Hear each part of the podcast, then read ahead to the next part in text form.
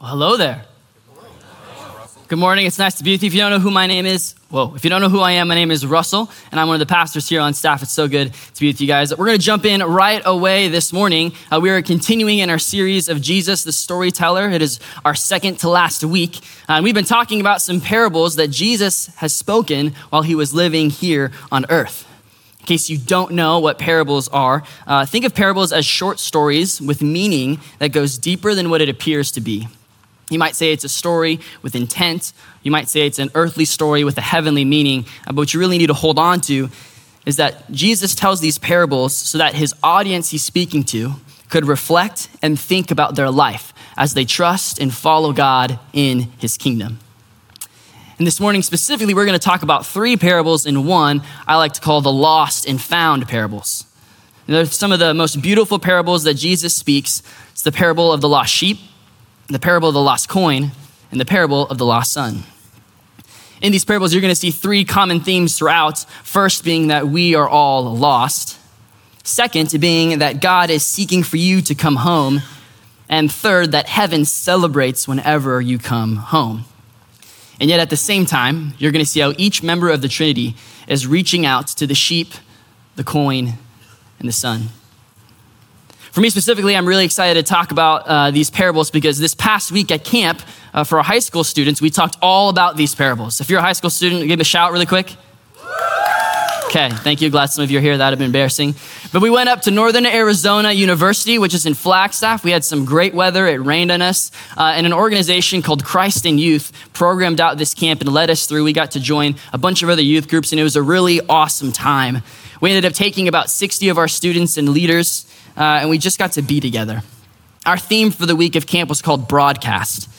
And we talked about how Jesus broadcast a message about the kingdom of God for everybody to come home to and for everybody to listen, and how we can live with him now. You see, COI intentionally chose to talk about multiple parables that Jesus spoke because really these were his short stories that were a broadcast on the kingdom of God. And so during our third day at camp, we had a bunch of different evening speakers, but we had the same morning speaker every morning. And during our third day of camp in the morning, our speaker talked about the parable of the lost sheep and the parable of the lost coin. And in the evening, we had a new speaker, and he talked about the parable of the lost son.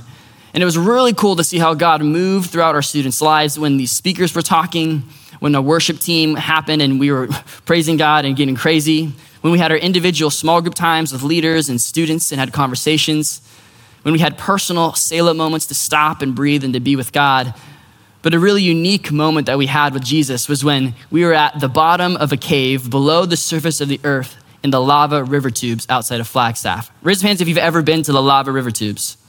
Okay, so some of you know, if you don't know what the lava river tubes are, it's about like 30, 40 minutes outside of Flagstaff. And it's this hike that you don't go up, but you go down into the earth. At some points, it's almost as big as this room. And at some points, you're crawling through everywhere you can go. But we went all the way down to the back of this cave, which was a mile long. And as we got to the very back of the cave, we spent this moment together talking about light and darkness. And we began to sing this song called Waymaker together. And I actually want to show you a little bit of that experience. We got a 30-second video of what it looks like in the pitch black dark when a group of students and leaders sing to the God, the creator of this world, in the black darkness of his creation. So give your attention to the screens. Sing Waymaker one more time. Here we go. Waymaker, miracle worker, promise keeper, light in the darkness, my God, that is who you are. You are Waymaker, miracle worker, promise keeper, light in the darkness, my God, that is who you are. So as you can see, that was a powerful experience for a lot of our students and even our leaders. They would say this was a core memory. And I think it was a core memory for them because they went into the darkness and they conquered some fears. Some students were terrified. We actually had a leader even get hurt, but God met us in this cave below the earth. And it was a really powerful experience, a great week of camp. Many of our students actually decided to come home to Jesus for the first time, and a lot of them want to get baptized over these next couple weeks, which is why we have the tub up today. We're going to see one baptism during this service, and we had one happen at the service before this, and we're going to have a couple more happening over the course of these next few weeks. But we wanted to just talk about these three parables and help you and explain what we learned about the parable of the lost sheep, the lost coin, and the lost son. So can I do that? Cool. First, let me help give some context as to why Jesus would have been explaining these parables and what these lost and found stories mean. You see, Jesus was often found with the people of this world who were sinners, who were outcasts, and who were different from everybody else. For us, it's like thinking about the people we work with that we really don't like or get really annoyed with. It's thinking about the people in our life that have different political views and things can get heated in conversations. It's thinking about people who have different religious beliefs and don't follow the same God that we do. Jesus would have actually been with these types of people in your life, and it's an example of who he would have been with in this moment. You see, he was trying to reach them, reaching the lost. So you can imagine when religious leaders saw Jesus hanging out with the sinners and the outcasts, and when he was not hanging out with them who were holy and who were righteous. They became frustrated, they were annoyed, and they started to complain and they started to gossip. They would say things like, I can't believe Jesus is eating with sinners. I can't believe Jesus is hanging out with the people who are outcasts. I can't believe he would spend time with them. Now, I'm not sure if they were intentionally speaking this at Jesus or if maybe they were just whispering it to themselves, but lo and behold, Jesus overheard what they were saying. And because he heard what they were saying, he gets started on these lost and found parables to these people. So in our first parable, the lost sheep, he opens up this dialogue with the lost in Luke 15:4, and he begins comparing the group of lost people to sheep. Here's what he says. Suppose one of you has 100 sheep and loses one of them. Doesn't he leave the 99 in the open country and go after the lost sheep until he finds it? And so I don't know if you have this same thought in your mind like I do, but when I first hear about Jesus and I first hear about sheep, there's often a lot of paintings and photos that we see of Jesus with sheep. You guys have seen those, right? You guys have maybe seen the images or the paintings of Jesus where he's like holding a little baby sheep. Yeah, I think we do that because we often have this reality in our head that Jesus can be a shepherd in our life. And that is exactly what Jesus is actually trying to do in this parable when he's teaching to these people. He's painting himself as a shepherd who goes after those of them that are lost. And so right away, this parable shows us that the Son of God is seeking the lost. And in this instant, we see that the lost are being characterized as sheep. Now, before we begin to compare ourselves to sheep and we think that like, oh, God's calling us cute and he's calling us pure and he's calling us good, that's not exactly what's happening here. If you know the reality of sheep, sheep are really afraid. And because they're really afraid, they can often be kind of dim and get really lost. I mean, there's some ridiculous stories about sheep and the weird antics that they get in. For instance, sheep need to have a shepherd guide them wherever they go because otherwise they'll just get stuck in one place, or they'll wander around and they won't know what's happening. They'll starve to death. Shepherds have to lead the sheep to grass patches so they can eat their food. And then even then, when sheep get to their grass patches and they start eating up all the grass, if they eat it all out, they'll just stop and stand and look. It's all gone. And they won't think to go and get more grass, to go and get more food. Again, sheep are not the smartest. We just read at the beginning that sheep tend to get lost because they're wanderers. Sheep tend to get lost because they're afraid. Sheep tend to get lost because they don't really have a good sense of direction and who to follow. But know this, the focus of this parable isn't on how dim or how afraid or how lost we can be. The focus is on how merciful Jesus is in our life. You see, in our sinful human nature, we don't know any better. When we're sheep, we end up getting lost. But it's just because it's our nature to often get lost. We're afraid. We don't know what to do. We're not sure who to put our trust in. But again, the focus isn't on our ability to be lost, but rather the Savior's love to come and to find us. In John 10, verses 10 through 11, Jesus actually goes a little bit further and helps explain this parable by saying, the thief, who is Satan, comes only to steal, kill, and destroy. But I, Jesus, have come that they may have life and have it to the full. I am the good shepherd. The good shepherd lays down his life for the sheep. See, Jesus is clearly showing us that we have been scattered by evil in this world, that a thief is coming to kill, to steal, and to destroy the good things that we have and to keep us off the path and away from the kingdom. But Jesus came to give life to the fullest. Jesus is the good shepherd, and the good shepherd lays down his life for his sheep. If you remember, it said that even if there was 99 sheep who were where they were supposed to be and were doing good, the shepherd would go off and he would find the one that was lost. It's an example of what the Savior's love looks like in our life. Personally, that's why I really like the song Reckless Love by Corey Asbury. I think some of the words in his song have really a great application to this and what it means for us. And I want to try something. We're not going to have beautiful voices. I'll tell you, I won't. But I want us to just sing a little bit of this song. So I'll get us started and you'll know when we're going to stop. Please join me or else it's going to sound really bad. Here we go. Oh, the overwhelming, never-ending, reckless love of God. Oh, it chases me down, fights till I'm found, leaves the 99. I couldn't earn it, I don't deserve it, still you give yourself away.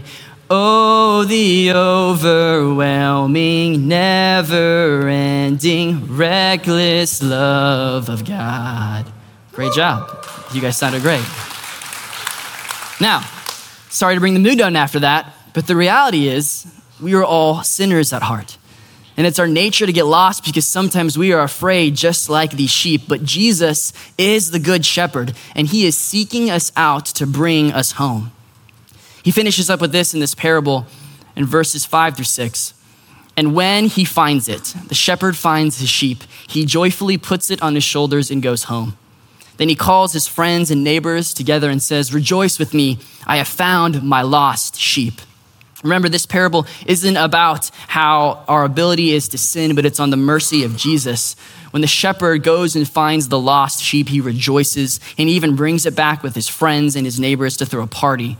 And then he says, "I tell you that in the same way, there will be more rejoicing in heaven over one sinner who repents than over 99 righteous persons who do not need to repent." When the lost come home, heaven celebrates.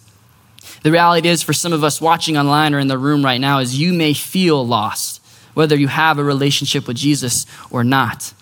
But if you are lost, I want you to know that there's a party waiting for you, that heaven wants to celebrate you coming home.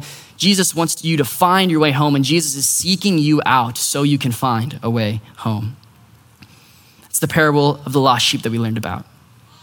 Here's the parable of the lost coin. It starts out in Luke 15, verse 8, and it's Jesus actually just going right into this next story. He doesn't give any context as to what just happened in the parable of the lost sheep, but he goes straight away into the parable of the lost coin, and this is what he says. "Or suppose a woman has 10 silver coins and loses one. Doesn't she light a lamp, sweep the house, and search carefully until she finds it?" Now, when you read this first verse, it's kind of easy to look over the importance and think that it just may be kind of surface level in its content. But there's a couple things you need to understand in this. Two specifically. The first is that the silver coin you're seeing as lost is valuable to the one who lost it. Here's some context. If you're married, you know how valuable your wedding ring is when you are married. And you definitely know how valuable your wedding ring is when you lose it. There's no excuses you can make if you say, "Oh, I was doing the dishes and it fell down the drain," or "I was playing basketball and it flung off my finger," or "I was just twiddling with it during a meeting and then it just fell off and now I can't find it." You know how valuable it is because you lost it, and you're not gonna rest until you find it, mostly because you know how your spouse is gonna think because you lost it. The same thing is for this woman. When she lost her silver coin, she couldn't rest until she found it. And in the same way, God can't rest until he knows he has found you. The second thing is that you have to see the coin had to be pushed or moved away in order for it to be lost. Right? This coin didn't just stand up and roll away on its own. It had to be placed and moved or placed and pushed away to where the lady couldn't find it anymore. And I think if we look at our lives and if we think about people in our lives, we can think of countless stories of people who once believed in God and turned away because they felt like they were burned by religion or burned by another person, and they were treated in a very ungodly way. You actually might have people that pop to your mind right now that you can think have been burned by religion or burned in an ungodly way. You might actually even be in that boat right now this morning. So how does God seek out those who have been burned by religion and pushed away by religion? Well, I think he sends the Holy Spirit. When Jesus died, he died so part of himself and God could live with us forever. In John 14:26, Jesus talks about how God will send the Holy Spirit to be Jesus' representative here on earth, helping us understand and teaching us all the things in the way of Jesus. And then in 1 Corinthians 2, verse 10, Paul writes to the church of Corinth that God has revealed his wisdom to us by his Spirit, and that this Holy Spirit is searching out everything in our world. You see, the Holy Spirit was sent to those of us who believe in Jesus so that we could understand the way of Jesus and the words of God. But the Holy Spirit was also sent for those who are lost and are needing to find a way home. The Holy Spirit is just waiting for the moment to bring new life and to bring a new home for our hearts and for our souls. God cannot rest until he finds you. He sent his Son and his Spirit to bring you home. And once again, here's the result of what it looks like when you're found and you came home. And when she finds it, she calls her friends and neighbors together and says, "Rejoice with me, I have found my lost coin." In the same way, I tell you, there is rejoicing in the presence of the angels of God over one sinner who repents. When you come back home to God, there is no shame, there is no guilt, there is only celebration. You might have turned from God because you've been pushed away by religion or you felt burned by somebody, but God has never given up on you. He is actively trying to get your attention, and he wants to give you a full, abundant life that is overflowing with him.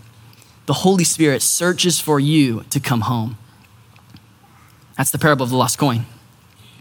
And our third parable is the last of our lost and found. And the stakes get even higher in this parable because the person lost is a son of a very wealthy and esteemed father, and he gets lost in a really brutal way. And so here's how Jesus goes right into this third parable. Again, he goes from story to story to story, and here's what he has to say at the beginning of this. There was a man who had two sons, and the younger one said to his father, "Father, give me my share of the estate." So he divided his property between them. And I want to pause here really quick. You need to understand the importance of the son asking for his father to give him his share of the estate. It might seem like a harmless request, but in this time, you only received an inheritance when your father or your family members that were older than you have passed away and died. Normally, in a father-son relationship in this culture, the son would work for his dad and would do everything he could. He would live by his authority and his rule. And when the father passed away, he would bestow an inheritance upon his son so he could continue having this wealth and continue living a good life. But the son is basically saying to the father here, "I don't care about you anymore. I don't need you in my life. I'm tired of living under your rules and living under what you would have to say. In fact, I would rather have my inheritance now. It would be better if you would just die so I could have what I want in this moment." You see, the son knew what he was doing here. He knew the disrespect that this would bring to the father and to his family. He knew what the right thing to do was, and he knew what the wrong thing to do was. But he was lost. The reality is the son thought that he had a better way of living his life apart from the father. So here's what happens when the son receives his inheritance and thinks he has a better way to live this life. Not long after that, the younger son got together all he had, set off for a distant country, and there squandered his wealth in wild living. After he had spent everything, there was a severe famine in that whole country, and he began to be in need. So he went and hired himself out to a citizen of that country who sent him to his fields to feed pigs. He longed to fill his stomach with the pods that the pigs were eating, but no one would give him anything.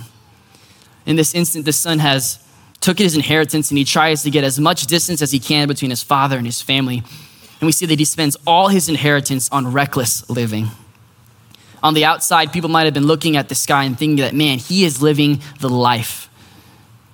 This is the kind of life that we often get caught up in our celebrity culture and in our social media culture. Think of the people that are influencers on Instagram and YouTube and TikTok, how we often watch some of the crazy and some of the wild videos that we do, and we think to ourselves, man, I wish I could do that. I would never be able to do that. I don't have enough money. I don't have enough fame. I'm never going to be as popular as they are. The son's lifestyle would have resembled the celebrity culture as well, where people would have been drawn to this type of living and would have been drawn to all the money that he was spending on his friends and spending around him, Think of like our athletes, our movie stars, our music artists. Sometimes we wish we could be them. We wish we could be their friends and just spend a day in their celebrity culture and be influenced by all the popularity and all the wealth that they have. You see, the son was trying to cheat the system. The son thought that he was experiencing life to the full, and he thought by getting his inheritance now, he would be able to experience that full life. But the reality is, the son was living in sin. And sin will always trick you into thinking that things are going well. Sin looks good on the outside, but it only brings temporary joy, and it ends up separating you from God in ways that you didn't know were imaginable. And so what happened next for the son? He ran out of money. A famine hit the land. He had no food, he had no job, and then his friends that he possibly would have had have left his life, and he can't talk to them or hang out with them anymore. And so he had to get a job feeding pigs so that way he could continue to live. The son had gone from being a child of a wealthy father in a country to a low servant that had nothing. And I want you to understand, feeding pigs was a job reserved for the lowest class of people during this time. And not to mention, pigs are pretty gross creatures. I mean, the only thing good that comes out of a pig is bacon. Like, without bacon, our breakfasts would stink, our hamburgers would stink, our sandwiches would stink. Like, think of the BLT without the B. That's a big deal. You're just a vegetarian, and I don't want to do that. But pigs were gross. They would bathe in their own fecal matter. They would eat leftovers and slops that were put in front of them, and it'd be disgusting things to eat. And yet the son was in a state where he wanted to eat what the pigs were eating so that way he could continue to live. That'd be filthy. He was lost. He didn't know who he was as a human being anymore. You see, when we get lost in our sin, we can also feel like we're less than a human. We feel like there's no way life could get worse, and we feel like there's no way home for us. So for the son, let's see what happened once he came to this conclusion in his life. When he came to his senses, he said, "Man, how many of my father's hired servants have food to spare? And here I am, starving to death. I'm gonna set out and go back to my father, and I'm gonna say to him, 'Father, I have sinned against heaven and against you. I am no longer worthy to be called your son. Please make me like one of your hired servants.'" So he got up and he went to his father. But while he was still a long way off, his father saw him and was filled with compassion for his son. He ran to his son, threw his arms around him, and kissed him. The son said to him, "Father, I have sinned against heaven and against you. I am no longer worthy to be called your son." And that is it. I thought I had to read more. There should be, yeah. But the father said to his servants, "Quick, bring the best robe and put it on him. Put a ring on his finger and sandals on his feet. Bring the fattened calf and kill it. Let's have a feast and celebrate. For the son of mine was dead and is alive. He was lost and is found." So they began to celebrate. Here's something you need to know about the context for the father and the son in this culture. According to the law, according to the Jewish culture, the father had every right to let his son stay outside of his house, to never enter, and just to let the servants deal with his son. According to law, the father had every right to even put his son to death because of the disrespect that he put on his family name and himself. Yet, we see the father run to meet his son, embrace him, hug him, and kiss him, even though he was covered in filth. Now, there's three items that the father bestows upon his son here that I think are so important for us to capture what's happening in this moment. First, the father told his servants to bring the best robe and put it around him. This robe would have represented the son's identity being restored to the family. The father didn't want his son dressed like a servant, but he wanted him dressed in a robe to show him that he was worthy and he was valuable to who he was. Then the father placed his shoes on the son's feet as a symbol to say, "Your past is forgotten. Let's move forward together and let's live together now that you are home." And then the father puts a ring on this son's hand. The father wanted his son to know that he was a part of his family, that this was his son. And I love that third item because that's actually something that we did for our high school students this past week at camp. Throughout the week, when one of our students would come up to any of us leaders and decide that they wanted to come home, we would give them this white silicone ring and we would place it on their finger. And in this ring, we would tell them that There's no power in the ring of itself. The ring doesn't give you salvation. You're not saved because of this ring. But this ring is a symbol of you deciding to come home to Jesus. This ring is a symbol of the kingdom of God you're joining. So when you feel anxious, when you feel depressed, when you feel like you're lost, you can look at this ring and you can know that you are home. The Father will always welcome you home in any season of your life. When your friends ask what you're doing with this ring, you can tell them, I'm home. I'm living in the kingdom of God now. When you're living your life in the kingdom, you get to live with God the Father, Jesus the Son, and the Holy Spirit. And just like how our story says, the Father threw a party for his son, we threw a party anytime one of our students would have came home in this past week of camp. You see in these three parables, there's a common theme throughout all of it. All who are lost are welcomed home to the kingdom of God. It doesn't matter if you've never heard the name of Jesus before, if you followed God but you chose to walk away, or if you're in a relationship with Jesus now and you're feeling a little lost. You might be carrying around sin, guilt, and shame, but the Father isn't waiting for you to come home. He is running towards you. He is seeking you out, and he wants to restore you to your rightful place at home with him. The Father wants you to come home. And so when you decide to come home, you're welcoming the kingdom of God into your life, where the King has rule and reign over everything and how you live. You see, the kingdom of God comes with limitless grace and God diligently searching for his people, but with the expectation that God's grace will be replicated in the lives of his people. So if you're in the room right now, if you're watching online and you would say you're not lost, but that you are home with Jesus, then here's your challenge. Your challenge is to start welcoming people home. Pray for those that you want to come home, the people you see in your influence, the people you see in your communities, in your workplaces. Join the Spirit in trying to reach those who are lost. Make disciples everywhere. Baptize them in the name of God, Jesus, and the Holy Spirit. Because you see, Jesus himself mirrored the image of his Father and invited people to receive God's forgiveness in their life and to participate in God's kingdom. So in whatever we say and whatever we do, the initiating grace and the acceptance of God displayed by Jesus should be evident in all that we do and that we say. But this morning, we're gonna practice celebrating people when they come home. As I said, this past week of camp, we had students decide to come home and we had some students that want to get baptized. So this morning, we're going to baptize one of our students here together. And what I want us to do is when this student gets baptized, I want us to celebrate. I want us to get loud. I want us to clap. I want us to throw a party for the one who has come home. You see, we choose to do our baptisms together here as a church family because we want to join in on this eternal decision that our students, that our church family is making. We want to be a part of that together. So to help you understand a little more about what we believe baptism to be and why we do it, check out the video here on the screen.